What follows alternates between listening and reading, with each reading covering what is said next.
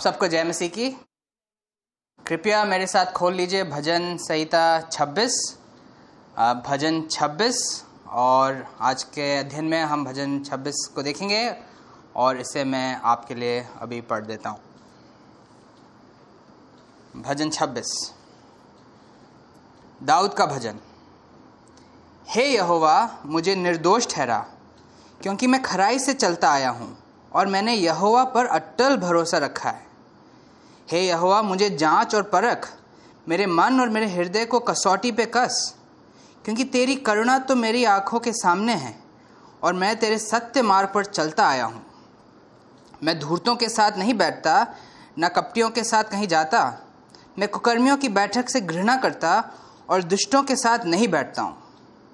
मैं निर्दोषता से अपने हाथ को धो करी, हे यहोवा, तेरी वेदी की प्रतीक्षा करता हूँ कि धन्यवाद के स्वर से प्रचार करूँ और तेरे सब आश्चर्य कर्मों का वर्णन करूँ।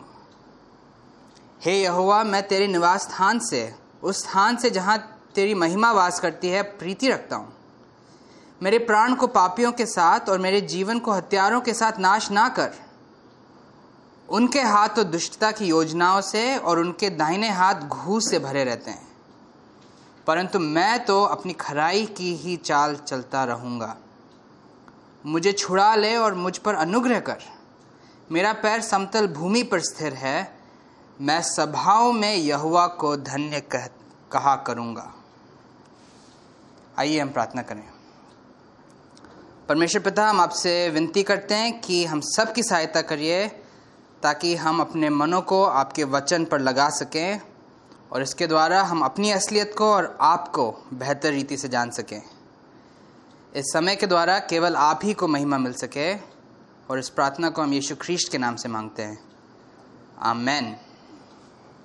यदि आपको बोला जाता कि आपको अभी परमेश्वर से बात करना है और आपको परमेश्वर से अपनी खराई के विषय में बात करना है, तो आप परमेश्वर से क्या कहेंगे? ये ध्यान दीजिए कि परमेश्वर सब कुछ को जानता है। वो आपके अंदर की बातों को जानता है, आपके बाहर की बातों को जानता है। तो आप क्या कहेंगे अपनी खराई के बारे में परमेश्वर से? इस भजन में हम पाते हैं कि दाऊद परमेश्वर से अपनी खराई के बारे में बात करता है, लेकिन ये सोचने वाली बात है कि वो ऐसा क्यों कर रहा है। हमें नहीं मालूम कि ये विशेष किस परिस्थिति में ये भजन लिखा गया था, लेकिन इसको पढ़ने से ऐसा लग रहा है, ऐसा लगता है कि दाऊद पर किसी ने कुछ दोष लगाया है और दाऊद को मालूम है कि उस विषय में वो दोषी नहीं है, उस विषय में वो निर्दोष है, और इसीलिए वो परमेश्वर से बात करते हुए, परमेश्वर से प्रार्थना करते हुए अपनी खराई की बात करता है। और जब हम इस भजन को पढ़ते हैं, हम दाऊद से ये सीखते हैं कि एक विश्वासी के जीवन में खराई होना बहुत ज़रूरी है। खराई मतलब उसके चरित्र में वो गुण जिसके द्वारा वो भला करता है और जिसके बारे में वही वो करता है जो उचित है। कोई धोखा नहीं, कोई छल नहीं, लेकिन एक ऐसा जीवन जो एक स्पष्ट और साफ जीवन हो। किसी भी विषय विश्वासी के जीवन में ये अनिवार्य है।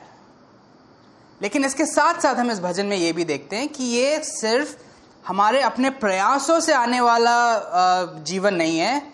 हम अपने प्रयासों से उस खराई को नहीं लेके आ सकते हैं, लेकिन हम तभी उस खराई को लेके आ सकते हैं यदि हमारा जीवन परमेश्वर के गुणों पर आधारित होगा। और इस भजन में हम जिस जो बड़ी बात को देखेंगे वो ये है कि बाइबल का परमेश्वर करुणामय, न्यायी, अनुग्रहकारी परमेश्वर है। बाइबल का परमेश्वर करुणामय करुणामय न्यायी, अनुग्रहकारी परमेश्वर है। और हम इस बात को तीन बातों को देखने के द्वारा समझेंगे। और जो पहली बात है वो एक पद से लेके तीन पद में है, वो ये है कि परमेश्वर की करुणा के कारण हम खराई का जीवन जी सकते हैं। परमेश्वर की करुणा के कारण हम खराई का जीवन जी सकते हैं। दूसरी बात, चार पद से लेके दस पद, परमेश्वर का न्याय हमें खराई के लिए प्रेरित करता है। परमेश्वर का न्याय हमें खराई के लिए प्रेरित करता है। और तीसरी बात, ग्यारह और बारह पद में, परमेश्वर का अनुग्रह हमें खराई में स्थिर रखेगा। परमेश्वर का अनुग्रह हमें खराई में स्थिर रखेगा। तो आइए हम एक एक करके इन बातों को देखते हैं, और सबसे पहले हम पहले से लेकर तीसरे पद को देखते हैं। दाऊद आरंभ करते हुए अलग अलग रीति से कहता है कि उसका जीवन जो है खराई का जीवन रहा है। सबसे पहले वो परमेश्वर से कहता है कि मुझे निर्दोष ठहरा, और इसके लिए वो दो कारण देता है। वो कहता है कि मैं खराई से चलता आया हूँ और मैंने यहोवा पर अटल भरोसा भरोसा रखा है। जैसे मैंने पहले भी बोला था, खराई का मतलब है जो दाऊद अंदर से था वही चीज़ वो बाहर भी था।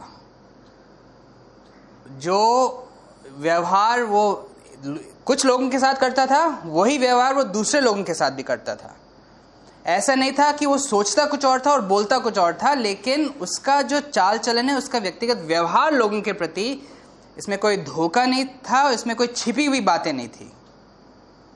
और वो कहता है कि मैं मेरा जीवन इस प्रकार का जीवन था और मैं परमेश्वर पर पूर्ण भरोसा करता हूँ, और वो इस बारे में इतना निश्चित है कि वो परमेश्वर से कहता है दूसरे पद में, मुझे जांच, मुझे परख और मेरे मन और हृदय को कसौटी पर कस।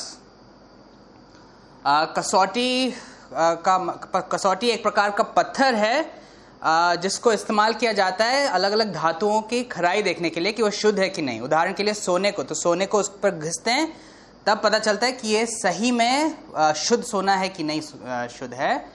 और ये अलग अलग, ये एक चित्रण है, लेकिन अलग अलग रीति से दाऊद परमेश्वर से कह रहा है कि परमेश्वर आप देख लीजिए कि मेरा जीवन कैसा है, आप मुझे हर प्रकार से देखिए और आप खुद ही समझ जाएंगे कि मैं खरा और विश्वास योग्य हूँ। जब हम इन पदों को पढ़ते हैं तो हमें ऐसा लग सकता है कि ये दाऊद तो बड़ा स्वधर्मी है।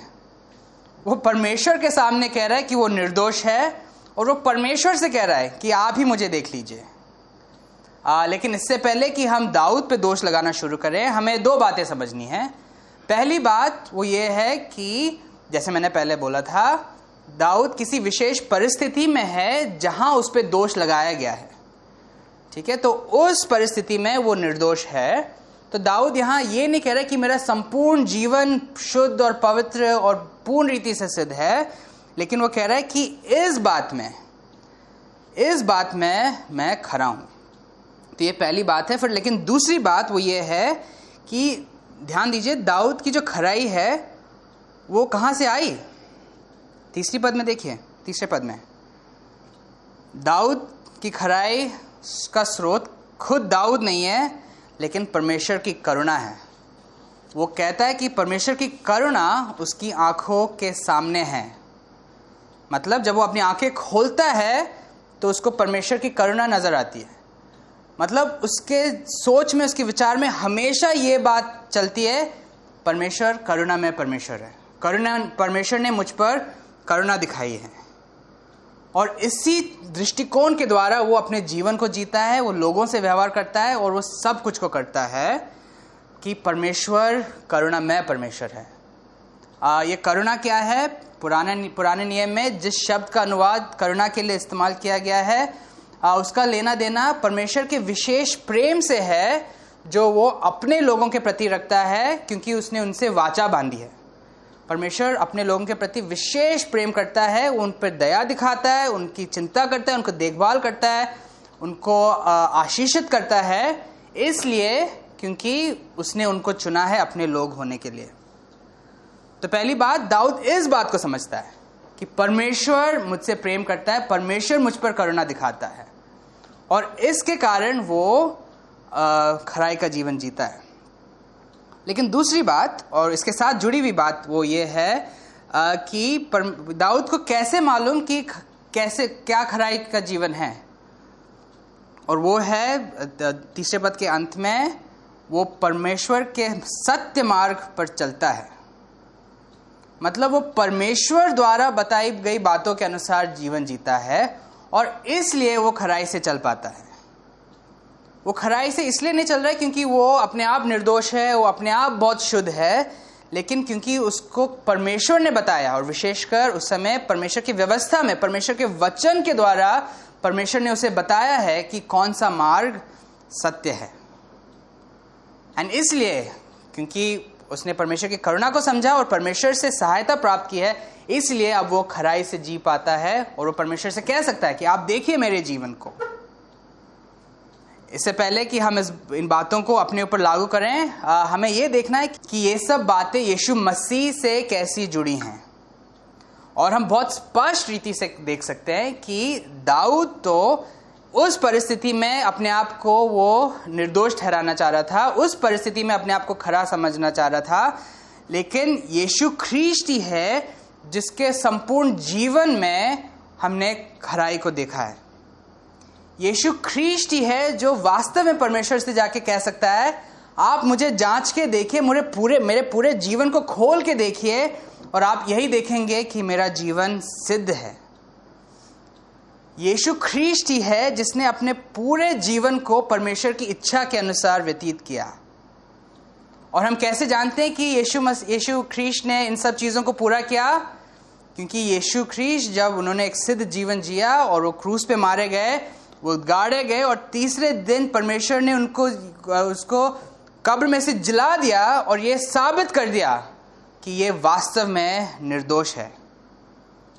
और ना केवल वो निर्दोष ठहराया गया, रोमियो आठ एक के अनुसार पौलुस लिखता है, उन पर जो ख्रीष्ट यीशु में है दंड की आज्ञा नहीं है। यदि हम यीशु ख्रीष्ट पर विश्वास करें तो क्योंकि उसने हमारे बदले में एक खरा जीवन जिया और हमारे बदले क्रूस पर मारा गया, परमेश्वर हमें निर्दोष ठहराता है। हम अपने आप तो पापी हैं और दोषी हैं और खरे लोग नहीं हैं, हमें निर्दोष नहीं ठहराया जाना चाहिए, लेकिन यीशु ख्रीष्ट की जीवन यीशु ख्रीष्ट के जीवन, मृत्यु और पुनरुत्थान के द्वारा परमेश्वर हमें निर्दोष ठहराता है। और ये सब परमेश्वर ने कैसे किया, क्यों किया? क्योंकि परमेश्वर करुणामय है। हमने इस निर्दोषता की स्थिति को कमाया नहीं है, परमेश्वर ने हमें यीशु ख्रीष्ट के कारण निर्दोष ठहराया है, और ये हम सब के लिए बहुत आनंद की बात है। लेकिन ध्यान देने वाली बात है कि इसका मतलब ये नहीं है कि हम अपने जीवन को ढिलाई से जिएं। जिस प्रकार दाऊद ने परमेश्वर की करुणा को अपनी आंखों के सामने जिया रखा और खराई का जीवन जिया, हमें भी सुसमाचार को, जिसमें परमेश्वर की करुणा प्रकट होती है, अपनी आंखों के सामने रखते हुए खराई का जीवन जीना चाहिए। आ, ये यहाँ कानूनवाद की बात नहीं हो रही है। हम ये नहीं बात कर रहे हैं कि हम अपने कार्यों के द्वारा परमेश्वर को प्रसन्न करके उद्धार को प्राप्त कर लेंगे। हम ये नहीं कह रहे कि हमारे वजह से हम उद्धार को जानेंगे, लेकिन क्योंकि परमेश्वर ने हमें करुणा दिखाई है, इसीलिए हम उसके वचन के अनुसार जीते हुए खराई का जीवन हमें जीना चाहिए। और ये खराई हमारे व्यक्तिगत व्यवहारिक जीवन में दिखाई देगा, ये खराई दिखाई देगी हम हमारे आपस के संबंधों में, हम एक दूसरे से कैसे बात करते हैं। ये खराई घर में दिखाई देगी, जब पति पत्नी आपस में बात करते हैं, जब माता पिता बच्चों से बात करते हैं, जब बच्चों पर माता पिता से व्यवहार करते हैं, जब हम अपने सहकर्मियों के साथ व्यवहार करते हैं, हमारी खराई दिखाई देती है। और ये स्पष्ट होता है कि क्या हम जो अंदर है वो हम बाहर भी हैं, या क्या हम बातों को छिपाते हैं, क्या हम धोखा देते हैं, क्या हम बातों को घुमाते हैं, क्या हम लोगों को सीधे सीधे नहीं लेकिन घुमा फिरा के बात करते हैं ताकि बातों को हम छिपा सकें।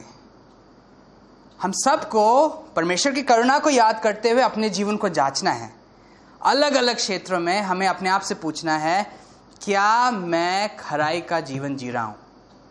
क्या मैं लोगों के साथ वो व्यवहार कर रहा हूँ जो परमेश्वर के वचन के अनुसार है और जो परमेश्वर की करुणा से प्रेरित है? और एक बार फिर से हमें सावधान होना चाहिए, हम यहाँ उद्धार को कमाने की बात बिल्कुल भी नहीं कर रहे हैं, लेकिन हम ये कह रहे हैं ये ये सब इसलिए कर रहे हैं क्योंकि यीशु ख्रीष्ट में होकर हमें करुणा दी गई है। तो दाऊद के लिए, उसकी खराई के लिए एक कारण करुणा है, लेकिन आगे के पदों में हम देखते हैं कि एक और कारण है परमेश्वर का न्याय, और इस बात को हम चार से दस पद में देखते हैं। इससे पहले कि दाऊद न्याय की बात करता है, वो एक बार फिर से अपनी खराई के बारे में थोड़ा और बात करता है। अगर हम देखें तो आप एक दो तीन पदों में दाऊद ने अपने भूतकाल की खराई की बात की, लेकिन यहाँ चार से दस पद में वो अपने वर्तमान काल की खराई की बात करता है। वो बात करता है कि मैं अभी भी खरा जीवन जीता हूँ। चार और पद पाँच पद में विशेषकर वो बात करता है कि वो उन लोगों से ही संगति करता है, उन लोगों के साथ रहता है आ, जो सही हैं, और उस बात को वो आ, नकारात्मक रीति से बोलता है कि वो आ, दुष्ट लोगों के साथ बिल्कुल नहीं बैठता है। आ, आपको याद होगा भजन एक एक में भी यही बात हो रही थी कि धन्य वो व्यक्ति है जो दुष्टों से बचे रहेगा। और दाऊद अपने बारे में कहता है कि मेरी मेरी खराई कैसे दिखती है, ये दिखती है कि मैं किन लोगों के साथ उठता बैठता हूँ। और फिर छः और सात पद में दाऊद बात करता है आ, अपने आराधना के विषय में। तो वहाँ पे चित्रण इस्तेमाल किया गया है मंदिर में जाने की, जहाँ पे लोग अपने हाथ धोते थे और फिर भेंट चढ़ाते थे। और दाऊद कह रहा है कि मैं उस सब को सही रीति से करता हूँ और मैं परमेश्वर की आराधना करता हूँ जैसे मुझे करना चाहिए। और आठ पद में दाऊद अपनी भक्ति के बारे में बात करता है, और वो कहता है कि मैं परमेश्वर की उपस्थिति से प्रेम करता हूँ। दाऊद चाहता है कि वो परमेश्वर के नज़दीकी में रहें, परमेश्वर के पास रहें। एंड तो जब हम इन बातों को देखते हैं, ये हमें थोड़ा और समझा देती हैं कि खरा जीवन किस प्रकार का जीवन है। खराई का लेना देना इस बात से है कि हम किस किसके साथ उठते बैठते हैं। खराई का लेना देना हाँ, हमारे आराधना के जीवन से हैं, यानी क्या हम परमेश्वर के अनुसार परमेश्वर की आराधना कर रहे हैं कि नहीं। और खराई का लेना देना है हमारी व्यक्तिगत ईश्वर भक्ति से, क्या हम अपने हृदय से परमेश्वर को चाहते हैं कि नहीं, क्या हम परमेश्वर के लिए ललायत हैं कि नहीं। और दाऊद कह रहा है कि उसके जीवन में ये सब बातें हैं। वो बुरी संगति से बचा रहता है, परमेश्वर के निर्देशों के अनुसार आराधना करता है, और वो परमेश्वर के लिए ललायत रहता है। और क्योंकि वो ये सब करता है, वो नौ और दस पद में परमेश्वर से कहता है कि पापियों के साथ मुझे नाश मत कीजिए। वो जानता है कि परमेश्वर उन सब लोगों का न्याय करेगा जो पापी हैं, जो दुष्टता करते हैं, जो घूस लेते हैं। तो घूस लेना तो एक उदाहरण है, लेकिन यहाँ बात ऐसी ऐसे जीवन की है जो खरा जीवन नहीं है, जो परमेश्वर के स्तर का जीवन नहीं है। आ, दूसरे शब्दों में उन सब लोगों का निश्चित न्याय होगा जो खराई का जीवन नहीं जीते हैं।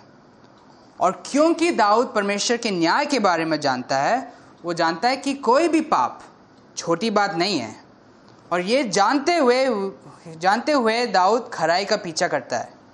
और वो परमेश्वर से विनती करता है कि कृपया करके मेरे प्राण को मत नाश होने दीजिए।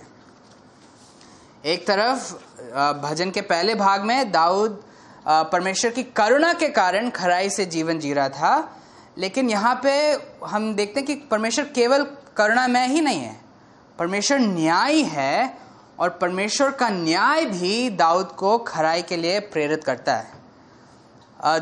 और हमारे लिए भी हमारे लिए भी आवश्यक है कि हम परमेश्वर के केवल एक गुण को पकड़ के ना रखें, लेकिन हम समझे कि परमेश्वर करुणामय है, परमेश्वर प्रेमी है, लेकिन परमेश्वर धर्मी और न्याय भी है। और वास्तव में परमेश्वर उन सब लोगों को नाश करेगा जो अपने जीवन में खराई से नहीं जीते हैं। यदि हम यीशु ख्रीष्ट पर नहीं विश्वास करते हैं तो परमेश्वर की दृष्टि में हम खरे नहीं हैं। हम सब पापी हैं और हम सब परमेश्वर के स्तर से बहुत कम पाए जाते हैं। अपने आप हम में से कोई भी ये नहीं कह सकता कि मैं खरा हूँ, लेकिन यदि हम यीशु ख्रीष्ट पर विश्वास करें तो उसकी खराई के वजह से परमेश्वर हमें खरा ठहरा देता है, और ये हमारे लिए खुशी की बात है। आ, लेकिन हमें कभी नहीं भूलना चाहिए कि परमेश्वर पाप से घृणा करता है और पापियों का नाश करेगा। यदि हम भूल जाते हैं तो हमारा जीवन भी संसार के जैसे हो जाएगा। हम ऐसे लोगों के साथ रहना पसंद करेंगे जो परमेश्वर की बातें नहीं करते हैं, जो बुराई की बातें करते हैं। हम आराधना को एक बोझ समझने लगेंगे और परमेश्वर के प्रति ठंडे होने लग जाएंगे। और इन दिनों में जब हम कलीसिया रीति से मिल नहीं पा रहे हैं, हम अंदर ही अंदर खुश होंगे। हमें ऐसा लगेगा कि बढ़िया है, कोई मेरे जीवन को देखने वाला नहीं है, मैं जो चाहूँ वैसे कर सकता हूँ। लेकिन यदि हम ऐसे विचार रखते हैं, यदि हम पाप के साथ खिलवाड़ करते हैं, यदि हम परमेश्वर के लोगों के साथ नहीं लेकिन संसार के लोगों के साथ आनंद पाते हैं, यदि हम परमेश्वर के प्रति ठंडे हैं, तो हो सकता है हम बाइबल के परमेश्वर को जानते ही नहीं हैं। यदि हम परमेश्वर के बारे में केवल इतना सोचते हैं कि वो करुणामय और प्रेमी है, और इस बात को नहीं ध्यान देते हैं कि वो न्यायी भी परमेश्वर है, और वो परमेश्वर ऐसा परमेश्वर है जो पापियों को नाश करेगा, तो ये दिखाता है कि हम सच में परमेश्वर को नहीं जानते हैं। लेकिन यदि हम अपने बारे में असलियत को जानते कि हम यीशु ख्रीष्ट पर विश्वास नहीं करते हैं, तो आपको ये जानना जरूरी है कि बाइबल के अनुसार आप नाश होने के खतरे में हैं। और ना केवल खतरा है, लेकिन यदि आप यीशु ख्रीष्ट पर विश्वास नहीं करेंगे, आप नाश किए जाएंगे।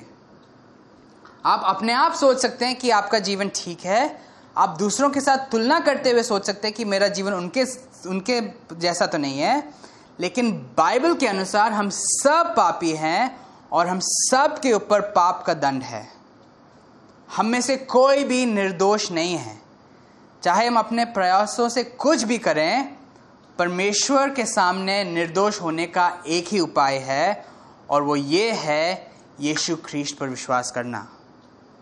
वो इसी उद्देश्य से आया कि हमें नाश होने से बचाए और हमें अनंत जीवन जी दें।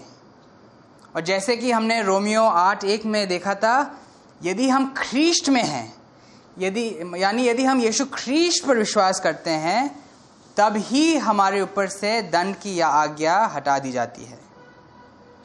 इसलिए अपने भले कार्यों के द्वारा, अपने पुण्य के कार्यों के द्वारा परमेश्वर के सामने उद्धार पाने का का प्रयास मत करिए। यीशु ख्रीष्ट के पास आइए। वो ही है जो आपको निर्दोष ठहरा सकता है, और वो ही है जो आपको अनंत जीवन की निश्चयता दे सकता है। और इसी आश्वासन को, इसी बात को हम भजन के अंतिम भाग में देखते हैं। पहले भाग में दाऊद ने भूतकाल की बात की थी कि भूतकाल में वो खड़ा था। दूसरे भाग में दाऊद ने वर्तमान की बात की थी कि मैं अभी में खड़ा हूँ। और तीसरे भाग में वो बात करता है भविष्य की। वो बोलता है कि मैं खराई में चलता रहूँगा। एक बार फिर हम सोच सकते हैं, ये तो बहुत बड़ा आत्मनिर्भरता अपना दिखा रहा है, वो एक बार अप, अपने ऊपर बहुत भरोसा कर रहा है। आ, लेकिन ध्यान दीजिए कि वो परमेश्वर से प्रार्थना करता है, और वो परमेश्वर से कहता है कि मुझे छुड़ा ले और मुझ पर अनुग्रह कर। दाऊद जानता है कि वो अपने आप उस खरे जीवन को नहीं जी सकता है। उसे चाहिए कि परमेश्वर उसको छुड़ाए, और उसको उसे चाहिए कि परमेश्वर उसको अनुग्रह दिखाए। आ, उसको उसके अंदर कुछ नहीं है।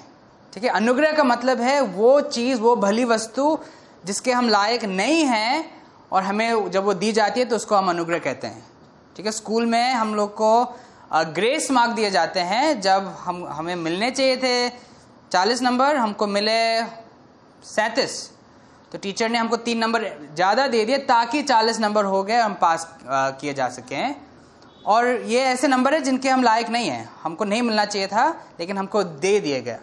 उसी प्रकार से दाऊद को मालूम है कि उसको अनुग्रह की उसको अनुग्रह नहीं दिया जाना चाहिए। उसको मालूम है कि परमेश्वर को उसकी सहायता नहीं करनी चाहिए, लेकिन फिर भी वो प्रार्थना करता है और वो कहता है कि परमेश्वर आप मुझ पर अनुग्रह दिखाइए, आप मुझे छुड़ाइए, मुझे छुटकारे की आवश्यकता है।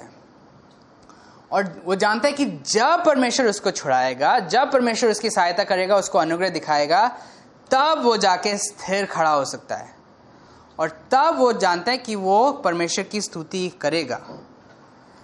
दाऊद वर्तमान में परमेश्वर की आराधना करता है, और उसको आश्वासन है कि मैं भविष्य में भी परमेश्वर की आराधना आ, करता रहूँगा। और दाऊद के जैसे हम भी इस बात पर भरोसा कर सकते हैं कि परमेश्वर के अनुग्रह के द्वारा हम समतल भूमि पर स्थिर रहेंगे और हम भी सभाओं में उसको धन्य कहते रहेंगे। हम भी अपने जीवन में खराई से चलते रह पाएंगे और हम उस दिन तक पहुंच जाएंगे।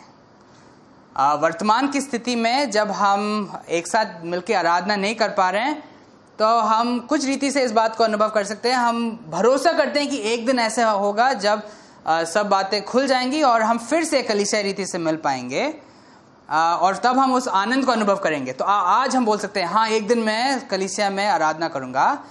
लेकिन उससे भी बढ़कर बात है कि हम ये जान सकते हैं कि एक दिन भविष्य में और अनंत काल के लिए हम नई सृष्टि में होंगे और वहाँ पे हम परमेश्वर को धन्य कहते रहेंगे। हम परमेश्वर की बड़ाई करते रहेंगे, हम परमेश्वर की महिमा करते रहेंगे, परमेश्वर को स्तुति देते रहेंगे। क्यों? क्योंकि परमेश्वर ने हम पर अनुग्रह दिखाया। और क्यों? क्योंकि परमेश्वर ने यीशु ख्रीष्ट की वजह से हमें छुड़ा लिया। और जब हम उस बात के बारे में सोचते हैं, जब हम सोचते हैं कि परमेश्वर मुझे खराई में बनाए रखेगा और मुझे अनंत जीवन तक लेके जाएगा, तो हमें इसमें आनंदित होना चाहिए। हमारे जीवन को आशा से भरे हुए और आनंद से भरे हुए जीवन होना चाहिए। लेकिन फिर से इसका मतलब ये नहीं है कि हम अपने जीवन में जैसा चाहे वैसा करें। परमेश्वर संप्रभुता रखता है, परमेश्वर सब चीज़ों पर नियंत्रण करता है और वो हमें अंत तक बनाए रखेगा। लेकिन हम भी जिम्मेदार हैं और हमें अपने आप आ, उसके अनुग्रह के द्वारा, उसकी सहायता के द्वारा अपनी जिम्मेदारी को गंभीरता से लेने चाहिए। तो जब हम इस बात के बारे में सोचते हैं, जब हम खराई के बारे में सोचते हैं, तो ये स्वीकार करना आसान है कि अरे मेरे अंदर तो खराई नहीं है। और कभी कभी हम इसको बहाना बना लेते हैं अपने जीवन में पाप को प्रवेश कराने में कि मैं तो खरा नहीं, यीशु मसीह खरे हैं और मैं यीशु मसीह से प्रार्थना कर लूँगा।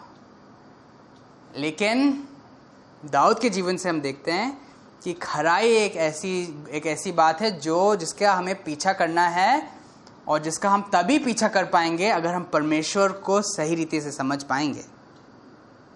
तो आज हम सबको अपने जीवन के बारे में सोचना है, क्या हम क्या मैं अपने जीवन में खराई से जी रहा हूँ?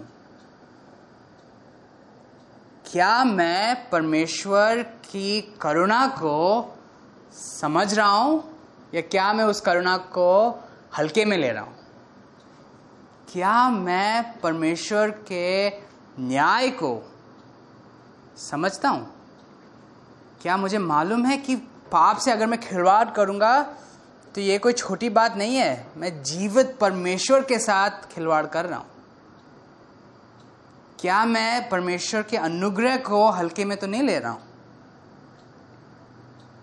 क्या जब मैं अपने आसपास के लोगों के साथ व्यवहार करता हूँ, क्या मेरा व्यवहार खराई का व्यवहार है? क्या हमारे परिवारों में, चाहे पत्नी का पति के प्रति, पति का पत्नी के प्रति, माता पिता को बच्चों के प्रति, बच्चों के माता पिता के प्रति, क्या इन सब संबंधों में खराई है या क्या हम इन सब संबंधों को इस्तेमाल करते हैं अपनी बात के लिए? और क्या हम इसमें दो दो मुंह लेके चलते हैं? जब हम काम करते हैं, क्या हम ईमानदारी से कह सकते हैं कि मैं खराई से काम करता हूँ? चाहे आजकल हम लोग काफ़ी लोग घर से काम करते हैं, चाहे हम बाहर काम करते हैं, चाहे इवन घर के घर को संभालने वाला काम है, क्या हम ईमानदारी से कह सकते हैं मेरा जीवन तो खरा है?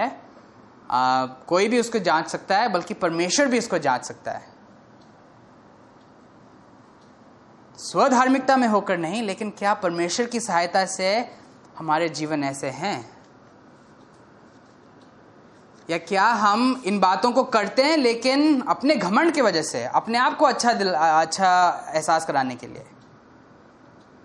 या क्या हम परमेश्वर के भय में परमेश्वर की करुणा को समझते हुए, परमेश्वर के न्याय को समझते हुए अपने जीवन को और अधिक यीशु ख्रीष्ट के जैसे बनाने में मेहनत करते हैं। आइए हम प्रार्थना करें। परमेश्वर पिता, हम आपके सामने आते हैं और हम जानते हैं कि खराई का मापदंड तो आप ही हैं। आप अपने अस्तित्व में, अपने कार्यों में वही करते हैं जो खरा है, और आप हमसे भी यही उम्मीद करते हैं कि हमारे जीवन में खराई पाए जाए। परमेश्वर, कभी कभी हम अपने आप पर ज़्यादा भरोसा करते हैं या कभी कभी हम पूरे ढीले हो जाते हैं, लेकिन हम पे आप हमारी सहायता करिए कि हम आ, आपके द्वारा आपकी संप्रभुता को बिना हल्के में लेते हुए अपनी जिम्मेदारी को पूरी रीति से समझें और हम आपके गुणों पर मनन करें। हम वास्तव में क्रूस पर इस बात को समझें कि आप करुणा में हैं, आप न्यायी हैं और आप अनुग्रहकारी हैं, और इसके द्वारा आप हमें सहायता करिए अपने अपने पवित्र आत्मा के द्वारा कि हम और अधिक अपने जीवन में खराई से जीवन जिएं। और ये कितना कितना सुंदर होगा जब हमारी कलीसिया, कि आपकी कलीसिया है, खराई द्वारा पहचानी जाए। हम पे अनुग्रह करिए, हमारी सहायता करिए, इन बातों को हमारे हृदय में बसने दीजिए। यीशु मसीह के नाम से प्रार्थना करते हैं, आमीन।